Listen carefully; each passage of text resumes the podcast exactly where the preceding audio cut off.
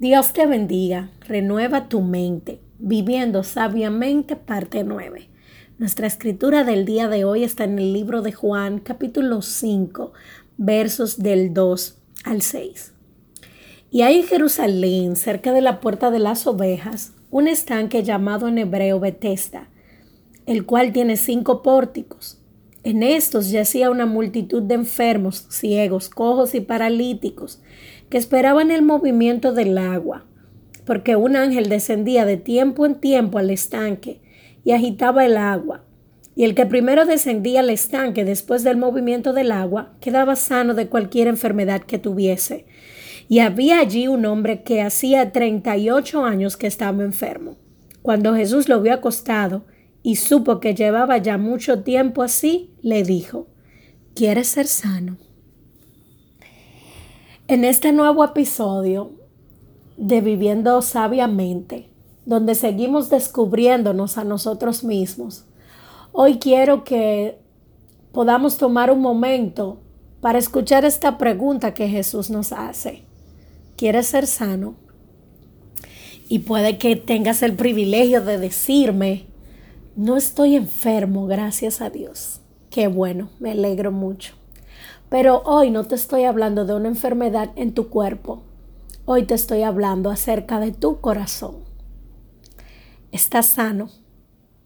Tu corazón está libre de heridas. Está tu corazón limpio de raíces de amarguras. ¿Cómo está tu corazón? Y si por un momento has entendido que tu corazón no está sano, Escucha la pregunta del maestro. ¿Quieres ser sano? Es importante que nosotros entendamos que somos representantes de Jesús en la tierra y Él es nuestro modelo a seguir. Jesús era un hombre emocionalmente sano, quien, no logra, quien logró controlar sus emociones, quien logró mantener su identidad por encima de las dudas de las demás personas, quien logró mantener su ecuanimidad ante la traición de sus amigos. Jesús era emocionalmente sano y nosotros estamos por lo menos iniciando el proceso de la sanidad. Leí en un libro que decía que el proceso de la sanidad empieza haciendo preguntas. Jesús nos hace una hoy. ¿Quieres ser sano? Creo que debemos de seguir esas preguntas nosotros mismos y preguntarnos, ¿por qué estás enojado? ¿Hay alguna razón por la cual estás triste? ¿Hay alguna razón por la cual estés ansioso? Es importante que podamos responder estas preguntas y llevarlas delante del Señor en oración. Recuerda, te he dicho varias veces, el Señor no tiene miedo de cuáles son tus verdaderos pensamientos. Los que muchas veces tenemos miedo somos nosotros, pero Dios sigue siendo Dios, aunque nosotros podamos tener dudas. Vamos a decidirnos y a ser intencionales para empezar el camino de la sanidad.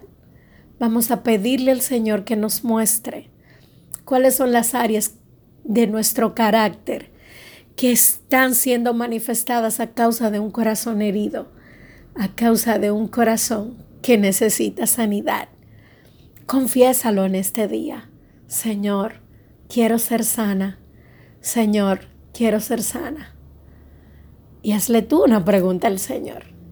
¿Puedes tú sanarme? La respuesta es sí. Ahora yo te hago otra pregunta a ti. ¿Estás dispuesto a pagar el precio? ¿Estás dispuesto a enfrentar las emociones que vienen de entender lo que realmente estás sintiendo o qué tan herido puede que estés. La sanidad también duele al principio, pero así como la disciplina, luego trae fruto apacible de justicia. Dios te bendiga grandemente. Le pido al Señor que toque tu corazón en este día para que puedas entender, para que pueda ser revelado a tu vida las áreas en las que necesitas sanidad. Se despide de ti, tu hermana Arlene.